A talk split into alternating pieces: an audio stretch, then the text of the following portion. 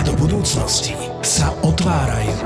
Ste pripravení na revolúciu vo svete mobilných technológií? Samsung vám k ním dáva kľúč. Nový Galaxy Z Fold 5 a Z Flip 5 skladá budúcnosť do vašich rúk. A k tomu aj nové smart hodinky Galaxy Watch 6. Samsung spája svet, spája vás a prináša tento týždeň podcasty z produkcie ZAPO. Toto je True Crime podcast, takže je logicky 18+, lebo sa nevyhneme opisom fyzického, psychického, verbálneho a sexuálneho násilia a tiež opisom sexuálnych deviácií páchateľov. Z tohto dôvodu je podcast nevhodný pre vás, ktorý máte menej ako 18 rokov alebo citlivejšiu povahu. Vyliahol som sa v larváriu knižných vandalov po miliónoch rokov dozrievania. Strávil som nejaký čas v inkubátore hamby. Až neskoro som začal nasávať literárnu tradíciu. Neskoro som sa začal plaziť. Bolo už neskoro, keď som sa začal prechádzať po rozkvitnutom ihrisku náhody. V skutočnosti som bol trochu retardovaný. Moja matka mala z toho strach.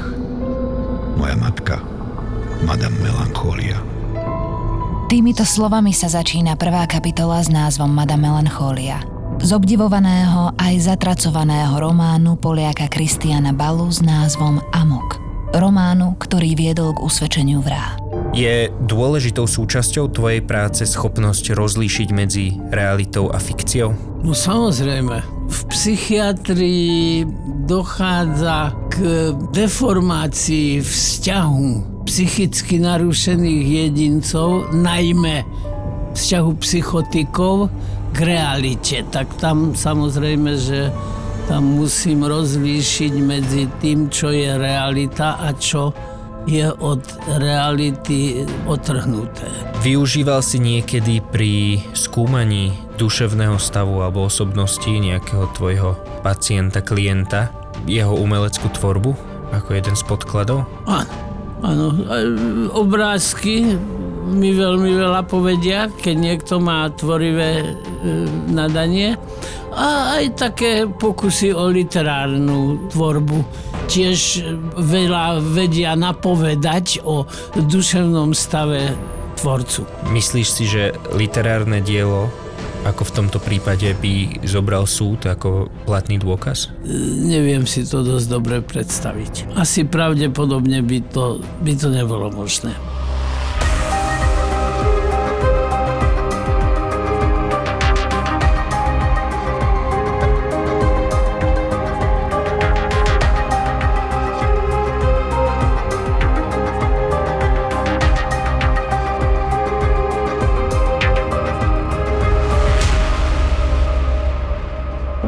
Písanie kníh je miestami obrad, miestami drina, miestami rozkoš a najčastejšie všetko dokopy. Spisovateľ vstupuje do sveta vo svojom vnútri, vo svojej hlave. Obzerá sa okolo seba, raz hore, raz dole, otáča sa za seba a vníma. Dej, farby, postavy, ktoré k nemu prichádzajú, čo robia, kam odchádzajú a potom sa to začne. Opisuje, čo vidí, pýta sa svojich hrdinov, čo robia, diskutuje s nimi, občas sa s nimi zahráva a provokuje ich. Má moc nad ich osudmi a využívajú. Niekedy s pokorou a niekedy nadradene. Spisovateľ môže vo svojom svete všetko. Keď na to príde a on si myslí, že je to správne, nechá svojho hrdinu zomrieť. Niekedy ho rovno zabije. To všetko spisovateľ môže vo svojom svete.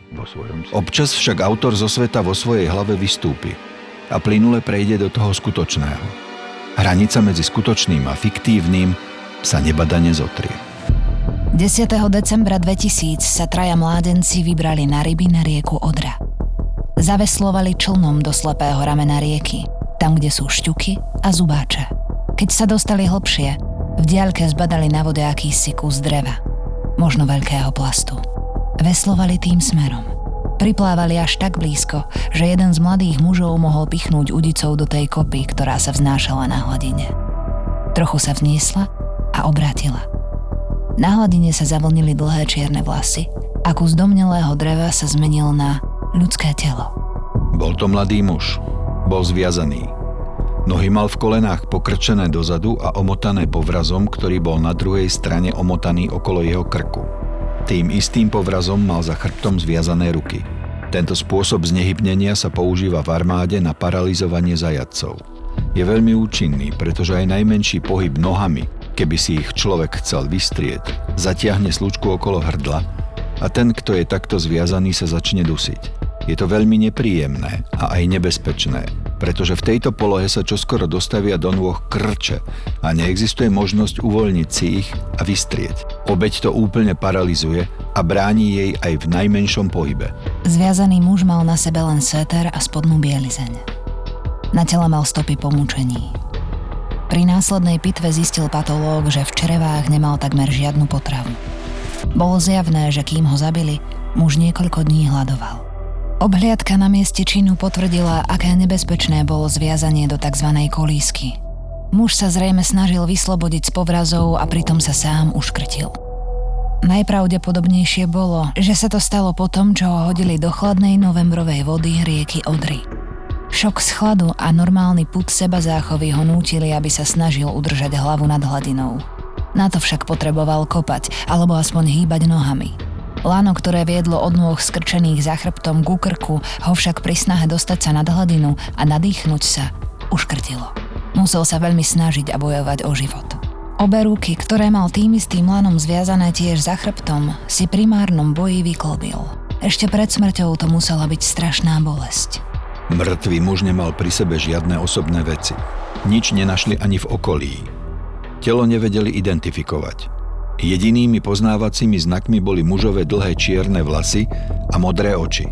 Až po zadaní aspoň toho mála do databázy nezvestných osôb sa pred vyšetrovateľmi vynorila tvár 35-ročného podnikateľa Dariuša Janiševského. Býval v 60 km vzdialenej Vroclavi. Pred 4 týždňami jeho zmiznutie nahlásila manželka. Polícia manželku kontaktovala a požiadala ju, aby prišla, ak to zvládne, identifikovať telo.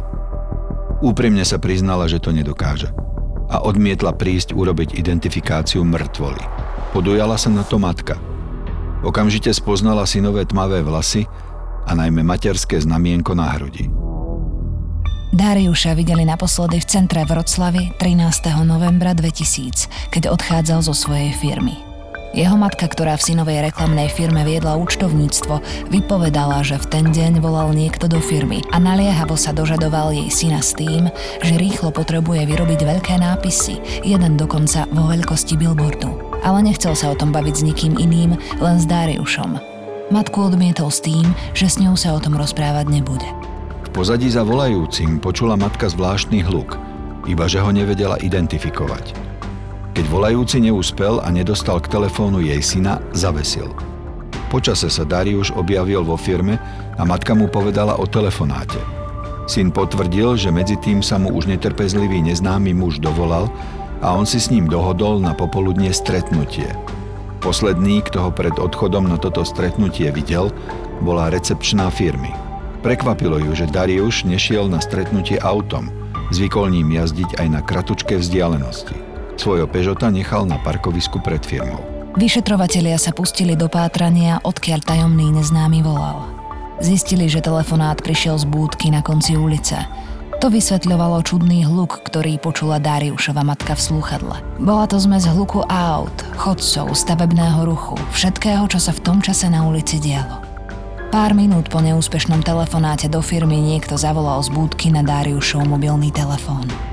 Vzniklo podozrenie, že ten, kto volal, je do vraždy podnikateľa zapletený. Nebol to však dôkaz. Rozbehlo sa rozsiahle vyšetrovanie.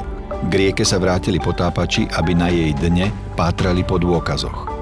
Forenzní špecialisti prečesávali lesy v okolí. Ani jedni, ani druhý však nič podstatné nenašli. Keď k ničomu neviedlo pátranie vonku, zamerali sa vyšetrovatelia na vnútorné vzťahy – Vypočuli desiatky spolupracovníkov a preskúmali obchodné záznamy. Ale ani to neviedlo k ničomu. Zamerali sa preto na situáciu v manželstve. Pár sa zobral pred 8 rokmi. Prešli si nejakými krízami, ale našli zmierenie vo vzťahu a rozhodli sa adoptovať si dieťa. Nemali žiadne dlhy, žiadny záznam v registri trestov, neobjavili žiadnych významných nepriateľov. Skôr naopak. Ľudia o Dariušovi hovorili, že bol skôr nenápadný. Popri práci sa venoval hudbe, hral na gitaru a skladal piesne pre svoju rokovú kapelu. Dôkazná situácia bola taká mizerná, že vyšetrovatelia nedokázali ani len vytipovať možného podozrivého a prípad zostal nevyriešený. 6 mesiacov po začatí vyšetrovania v polovici roku 2001 prípad odložili ako nevyriešený. Nedaleko miesta, kde našli telo, zavesila rodina na dub v lese drevený kríž, ako by dala symbolicky najavo svoju rezignáciu pri hľadaní pravdy. 1,5 roka po vražde sa však do spisu začítal policajný vyšetrovateľ Jacek Vroblevský. Bola to jeho práca. Preverovať staré spisy, či sa na niečo pri vyšetrovaní nezabudlo. Mal už skúsenosť s tým, že počase sa veci javia inak a vnímavý vyšetrovateľ môže naraziť na stopu, ktorú predtým prehliadli, alebo sa zdala bezvýznamná.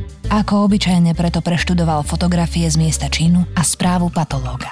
Až pri nej si uvedomil, že Darius mal možno nenápadnú povahu, ale inak mohutnú postavu.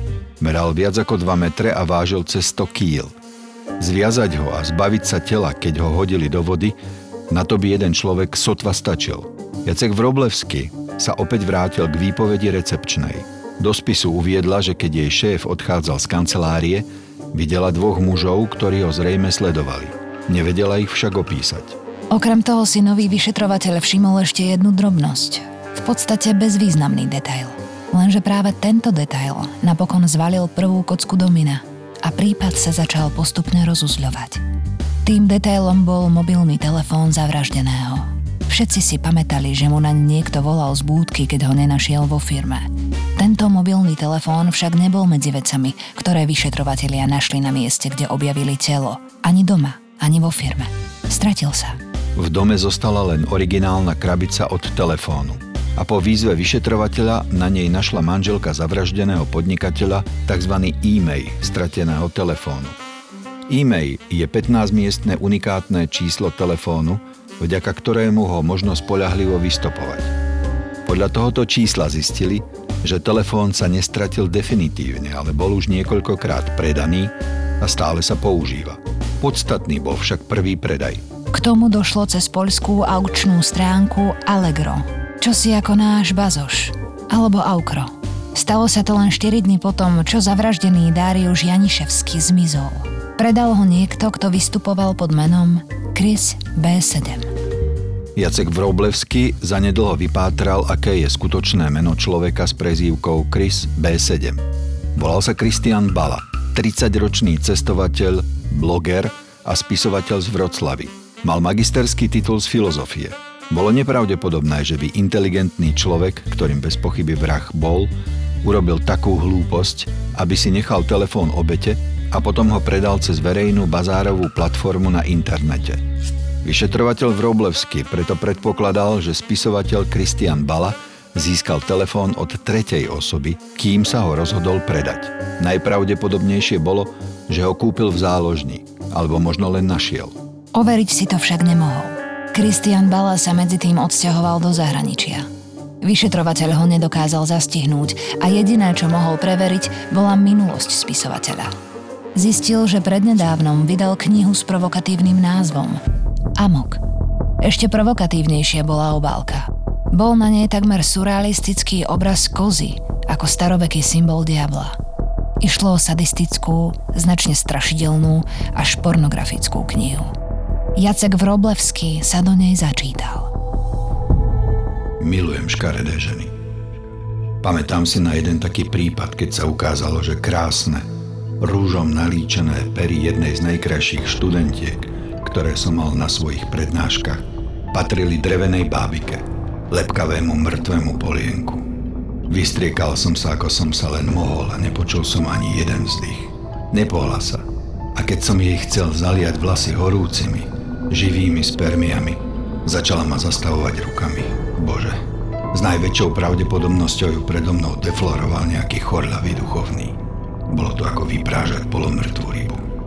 Autor knihy, Christian Bala, Bol vyznávačom myšlienok filozofov Wittgensteina a Nietzscheho.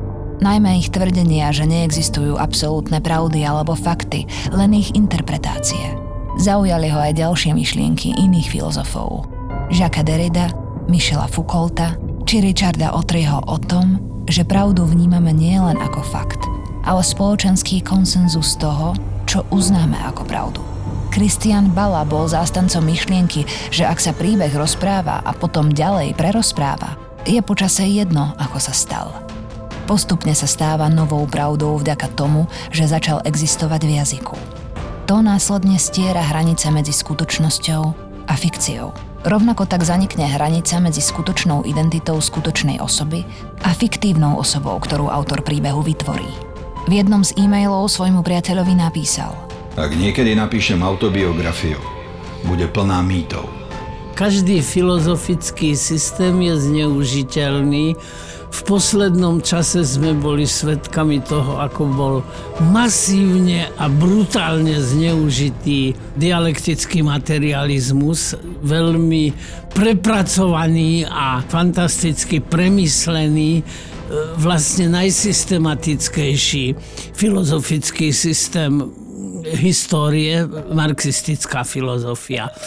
Ničeho filozofia bola zneužitá nacistickou ideológiou, vytvorili teóriu Übermenša blondiavého s modrými očami. Napadá ma pri tejto príležitosti, že štatisticky významne najviac blondiakov s modrými očami trpí schizofréniou. Tá Wittgensteinová filozofia je filozofia jazyka. To skutočne tak, ako to tu bolo dosť zneužité a tak brutálne interpretované. Pravdou sa stáva to, čo ako pravdu interpretujeme. Nejakú skutočnosť my určitým spôsobom interpretujeme a tomu väčšina poslucháčov alebo divákov alebo tých ľudí, ktorí to nejak s nami prežívajú, uverí, že je to tak a tá skutočnosť už sa aj v našich predstavách potom nejakým spôsobom stráca. Toto je princíp Wittgensteinovho filozofického systému, ktorý je pre modernú filozofiu druhej polovice 20. storočia aj súčasnú filozofiu veľmi podnetný. Balové filozofické presvedčenia by sa dali označiť pojmom nihilistické? Je v tom veľa nihilistického. On realitu úplne sa snaží popierať, snaží sa ju pretvoriť, ale vedome. Na rozdiel od psychotika, ktorý je presvedčený o tom, že jeho vnímanie a prežívanie reality je reálne, tak on vedome pretvára a iným spôsobom interpretuje realitu, než ona v skutočnosti je.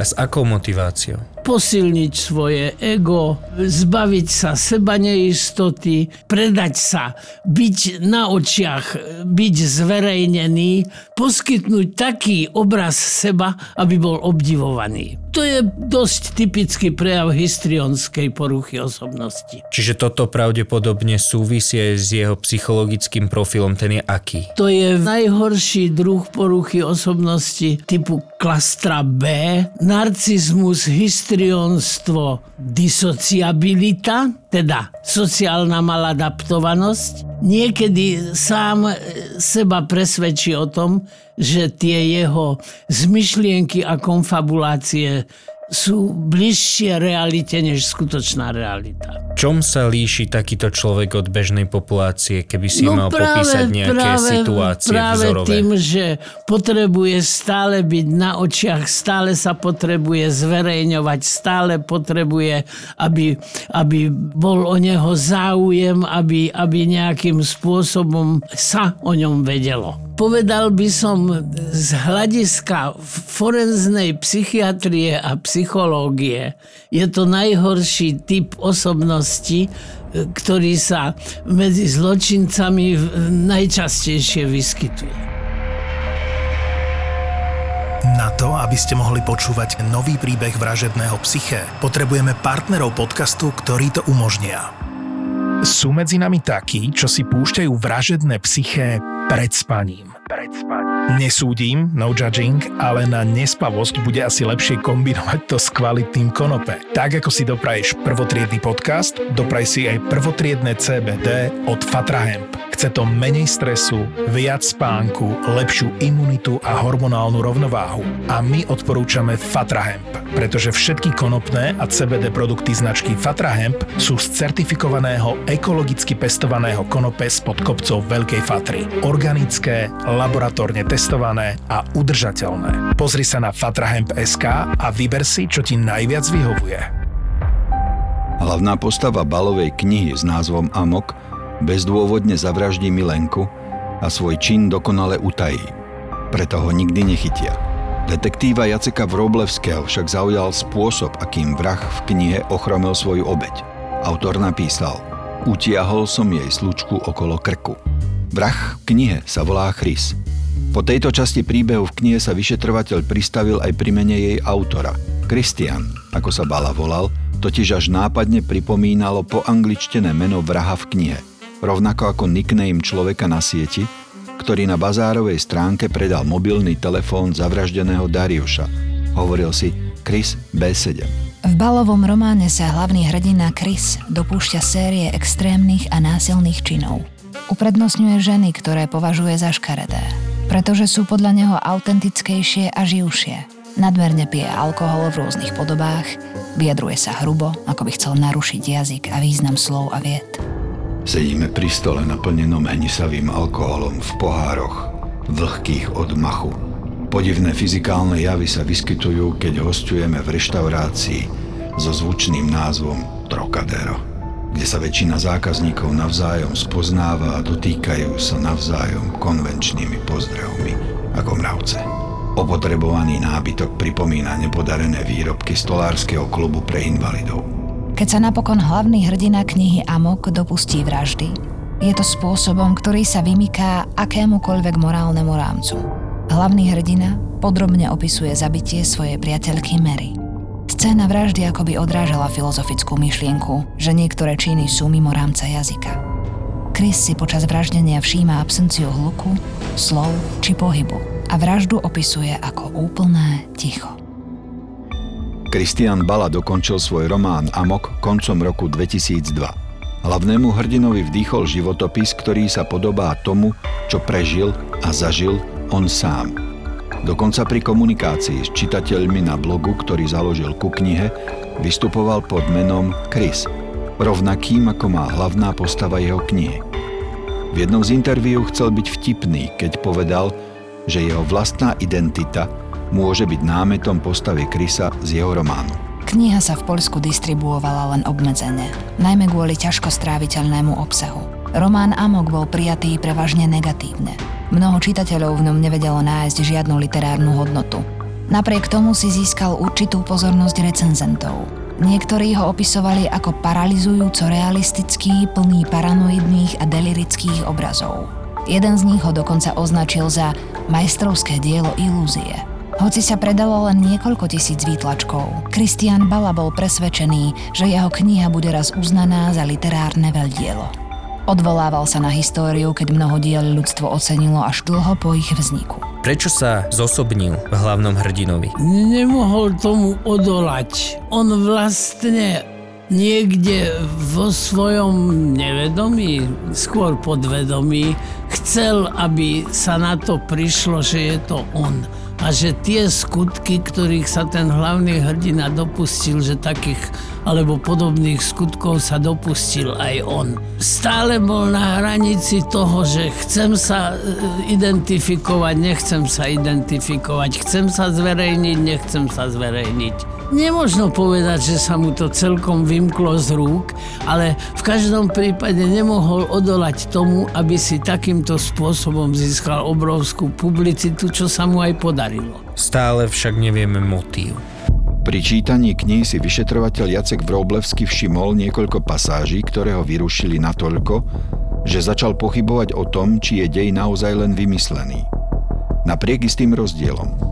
Napríklad v tom, že obeď v knihe mala iné pohlavie ako v neobjasnenej vražde. Bola to žena. Volala sa Mary. Ďalším rozdielom bolo, že Mary bola dobudaná japonským nožom, ale Darius nie. Jeden detail z knihy však Jaceka Vroblevského postavil na nohy. Hlavný hrdina knihy, Chris, hovorí o tom, že japonský nôž, ktorým vraždil, predal na internetovej aukcii. Vyzeralo to nápadne podobne ako predaj mobilného telefónu obete skutočnej vraždy. Vyšetrovateľ sa nezaujímal o moderných filozofov ani o princípy postmodernizmu v literatúre. Pojmy ako tekutá pravda a jej interpretácia mu boli cudzie – Zaujímali ho reálne fakty. V tomto prípade však pochopil, že bude musieť svoj nezáujem vymeniť za pochopenie postmoderny a jemu neznámych smerov filozofie. Jacek Vroblevsky zvolil nekonvenčný prístup vyšetrovania. Kúpil výtlačky knihy Amok a rozdal ich vo svojom týme. Každému členovi pridelil jednu kapitolu a dal mu úlohu, aby v nej hľadal stopy a zakódované odkazy či paralely so skutočnosťou a so starou neobjasnenou vraždou, ktorú vyšetroval. Bol to výrazný odklon od bežnej vyšetrovacej metódy. Okrem toho sa detektívy dohodli, že nesmú upútať zbytočnú pozornosť autora knihy a preto sa vyhýbali vypočúvaniu jeho najbližšej rodiny a priateľov. Namiesto toho sa sústredili na verejné záznamy, jeho interviu a vystúpenia a na vzdialených spolupracovníkov. Jacek Vroblevský ako vedúci týmu Založil špeciálnu tabuľku, kam zaznamenávali podobnosti a rozdiely medzi Kristianom Balom a jeho románovým hrdinom Chrisom. Medzi podobnosti patrilo, že autor a jeho postava sa intenzívne zaujímali o filozofiu. Obaja zažili rozpad manželstva, rovnako bankrot svojich firiem. Veľa cestovali a mali problémy s alkoholom. Strašne veľa podobností, toľko, že to zjavne nemôže byť zhoda okolností, ale zároveň to není dostatočne silná dôkazná situácia, aby sa s tým dalo niečo robiť. Nezdržal sa a skúšal, pokiaľ až môže ísť. Musel dosiahnuť to, že začal byť podozrievaný z toho, že sa identifikoval, že svoj osud identifikoval s osudom hrdinu románu na jednej strane sa bránil tomu, aby bol odhalený a na druhej strane sa tešil na to, že bude odhalený a usiloval sa o to, aby bol odhalený, len preto, aby dosiahol čo najširšiu publicitu. Typický prejav histrionskej narcistickej osobnosti. Miestami dokonca sa mu podarilo presvedčiť samého seba, že to, čo je nejakým spôsobom podané, interpretované, poslucháčom obecenstvu, takže nadobúda prevahu nad realitou a už sme to tu povedali, realita sa stráca, jej interpretácia sa stáva skutočnosťou. Psychopat má dobrý kontakt s realitou, len ju skresluje svojim psychopatologickým spôsobom, kdežto psychotik má vzťah k realite deformovaný. On ju inak vníma a prežíva ako človek psychicky zdravý. Psychotik má deformovaný vzťah k realite, ktorému sám verí a o ktorom je sám dokonca presvedčený a ktorý u neho má prednosť pred realitou. Kdežto psychopat ten si vymýšľa alebo klame alebo vedome realitu ohýba, deformuje, manipuluje ňou, ale z pravidla v drvivej väčšine prípadov vie, že je tomu tak. Po príbehu krádeže sochy svetca tak v knihe ako v skutočnom živote Kristiana Balu označil Jacek Vroblevský knihu Amok za kľúč k odhaleniu zločinu spred niekoľkých rokov. Avšak priznal si, že podobnosť románového vraha s autorom príbehu nie je pred súdom dôkaz. Jediným, čo spájalo Kristiana Balu hmatateľne s obeťou, bol mobilný telefón zavraždeného. Vyšetrovatelia zistili, že Bala pod svojím nickname Chris B7 mal na internete záujem o policajnú brožúru s názvom Náhodné samovražedné alebo kriminálne obesenie. Podrobne sa v nej opisuje obesenie fyzicky zdatnej osoby a rôzne spôsoby viazania slučiek. Ani to však nemohlo stačiť ako dôkaz.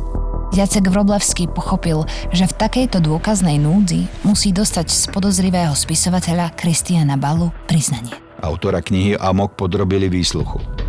Zamerali sa pri ňom na paralely medzi jeho životom a udalosťami z knihy, ktorú napísal. Bala bol prekvapený, ako detailne má jeho vyšetrovateľ knihu naštudovanú. Dokonca priznal, že do románu zakomponoval fragmenty z vlastného života. Postupne sa pri výsluchoch dostali k najdôležitejšiemu bodu. Volný mobilný telefón obete. Podozrivý Bala nevedel presne vysvetliť, ako sa k nemu dostal. Najprv tvrdil, že po 5 rokoch si už nevie spomenúť. Potom tvrdil, že ho kúpil v záložni, ale len na kšeft, aby ho v zápetí predal. Nakoniec súhlasil, že sa podrobí testu na detektore lži. Ako účinný je detektor lží? No takáto osobnosť, ako je náš hrdina, dokáže detektor lži oklamať. Nehovorím, že sa to stáva často, detektor lži je veľmi účinný prostriedok, ale je to len pomocný dôkaz. To, čo sa detektorom lži zistí, že to je považované za nepriestrelný priamy dôkaz. Je to len pomocný inštrument, tak to poviem.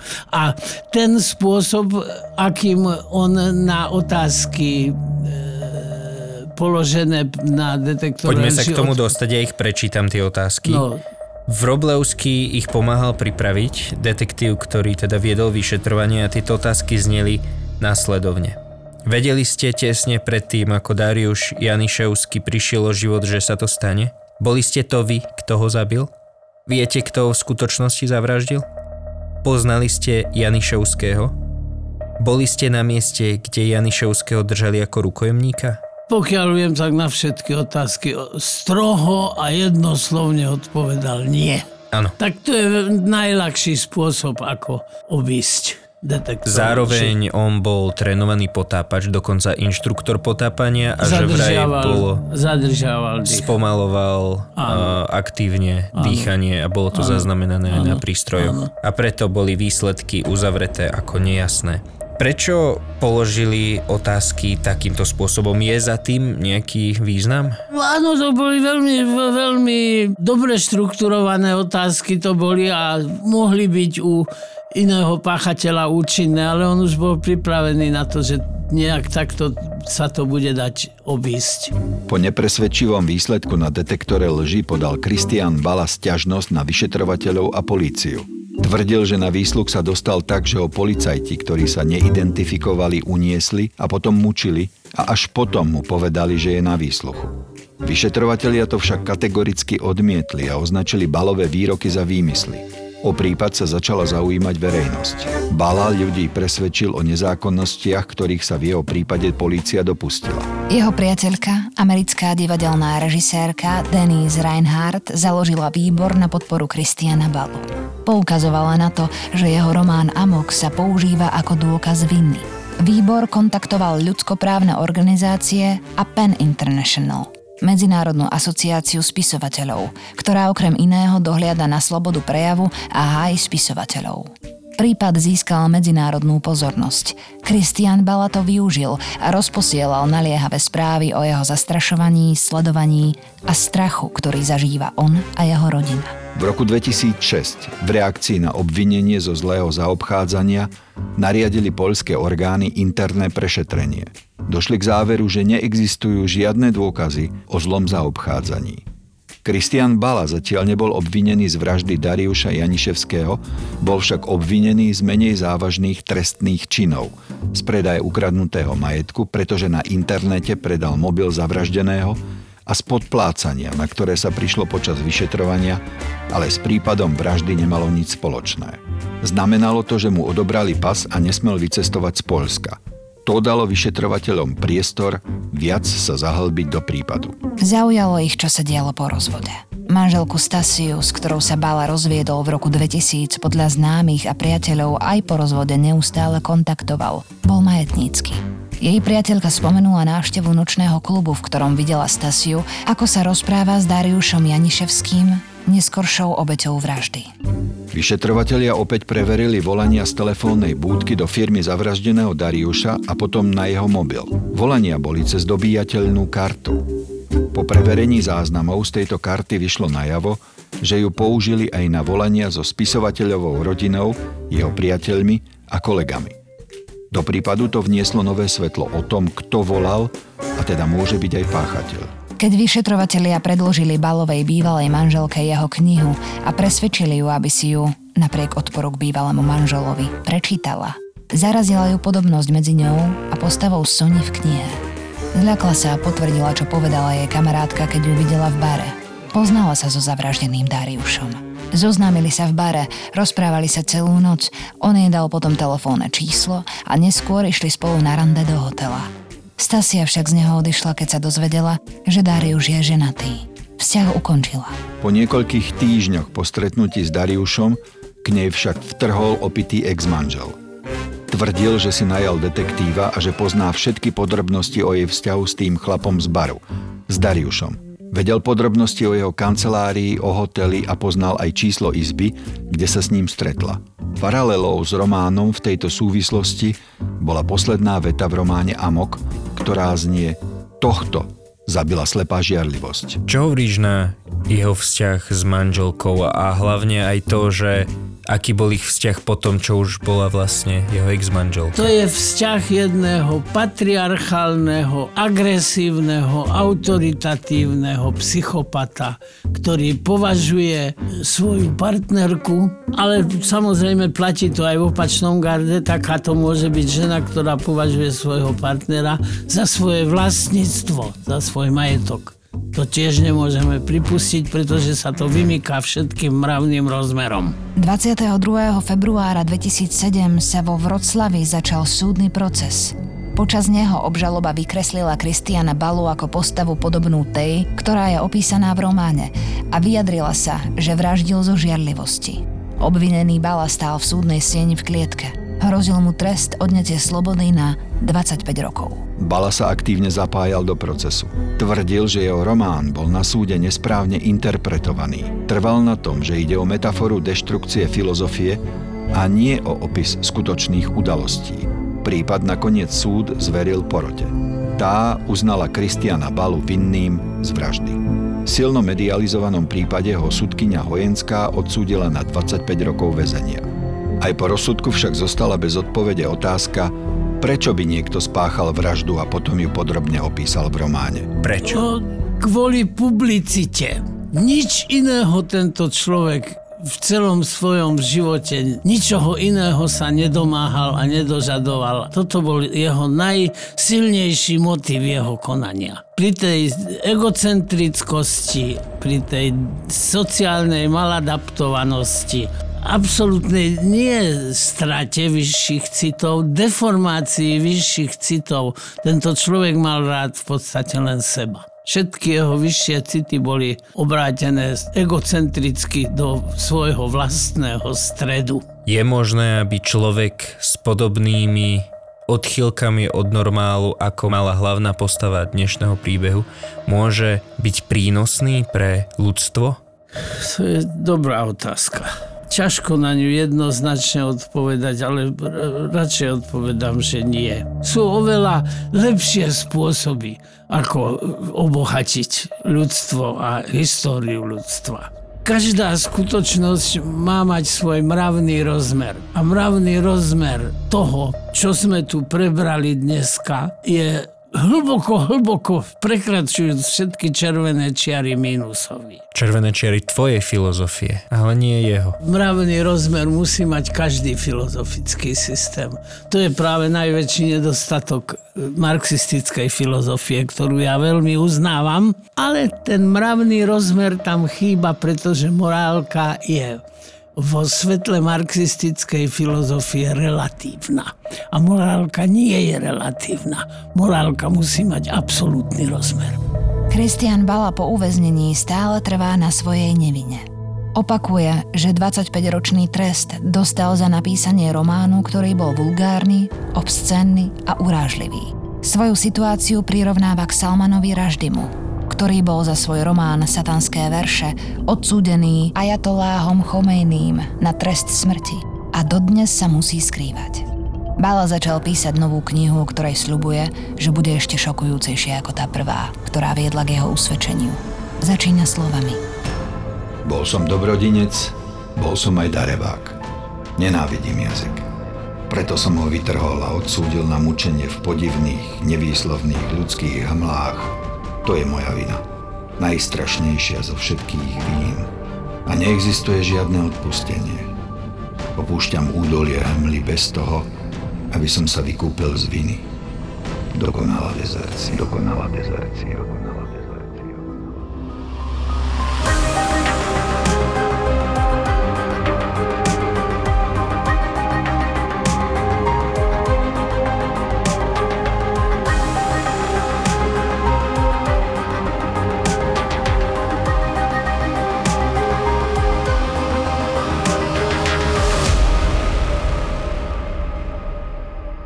pripravení na najväčšiu podcastovú show v histórii ZAPO? ZAPO. Už v stredu 13. decembra v najmodernejšom klube na Slovensku Ministry of Fun Banská Bystrica sa môžete tešiť na cestovateľov z podcastu Choď do, Choď do a na ďalšiu dýchberúcu epizódu Vražedného psyché, psyché, ktorú nebudeme nikdy zverejňovať.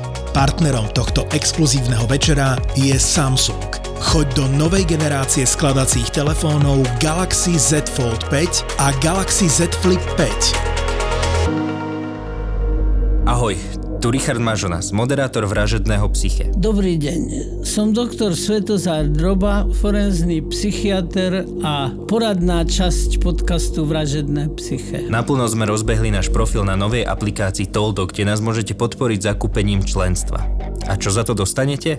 Exkluzívny prístup k obsahu, ktorý sme pre vás pripravili. Môžete sa tešiť na úvod do forenznej psychiatrie, kde vysvetľujem základné pojmy, ktoré by mal poznať každý, kto sa zaujíma o túto tému. Taktiež sa môžete ponoriť do investigatívnej dokumentárnej videosérie, kde hľadám odpoveď na otázku, čo sa stalo s obľúbeným internetovým zabávačom Dušanom Gogom. A to nie je všetko. Každý týždeň budete mať prístup k našej debate na kávičke s psychiatrom, kde s Richardom preberáme tri zaujímavé témy zo sveta true crime, histórie, psychiatrie a filozofie. Je to tiež priestor pre vaše otázky, ktoré radi zodpovieme.